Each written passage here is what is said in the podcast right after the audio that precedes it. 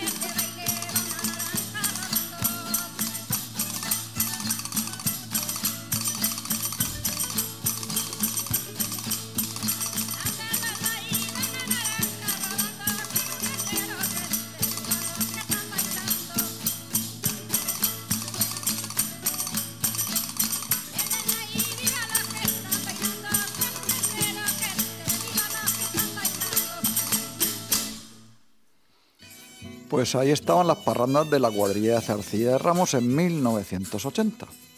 Pues bien, veamos a continuación un ejemplo de cómo los gustos evolucionan y se ajustan a los tiempos cambiantes. En Zarcilla de Ramos, el pueblo del que estamos hablando, los músicos mayores desaparecieron tras la grabación anterior y durante un tiempo no hubo cuadrilla en la localidad.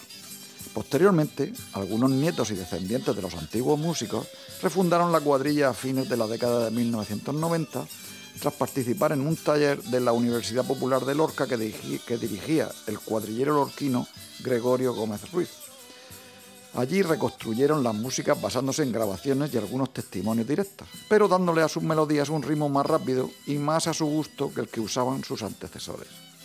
Vamos a escuchar entonces cómo sonaban las parrandas de esta cuadrilla renovada con gente muy joven incluidas en un disco grabado en directo en 2003 durante la desaparecida fiesta de la Chicharra de Motilleja, Albacete, en un disco titulado de igual forma.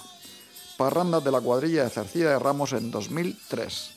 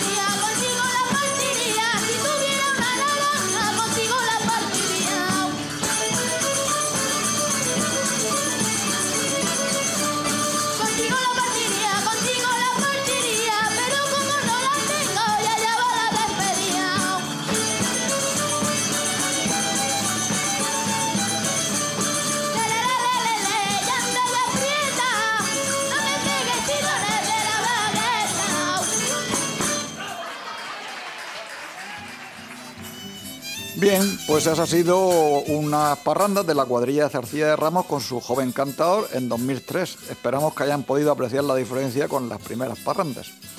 Bueno, y para terminar, no se olviden de apreciar y también disfrutar con estas nuestras músicas y recuerden que si es de su interés y quieren conocer algo más sobre las músicas de tradición oral en el sureste español, pueden visitar el canal de YouTube de Manuel Sánchez Martínez. Reciban un cordial saludo.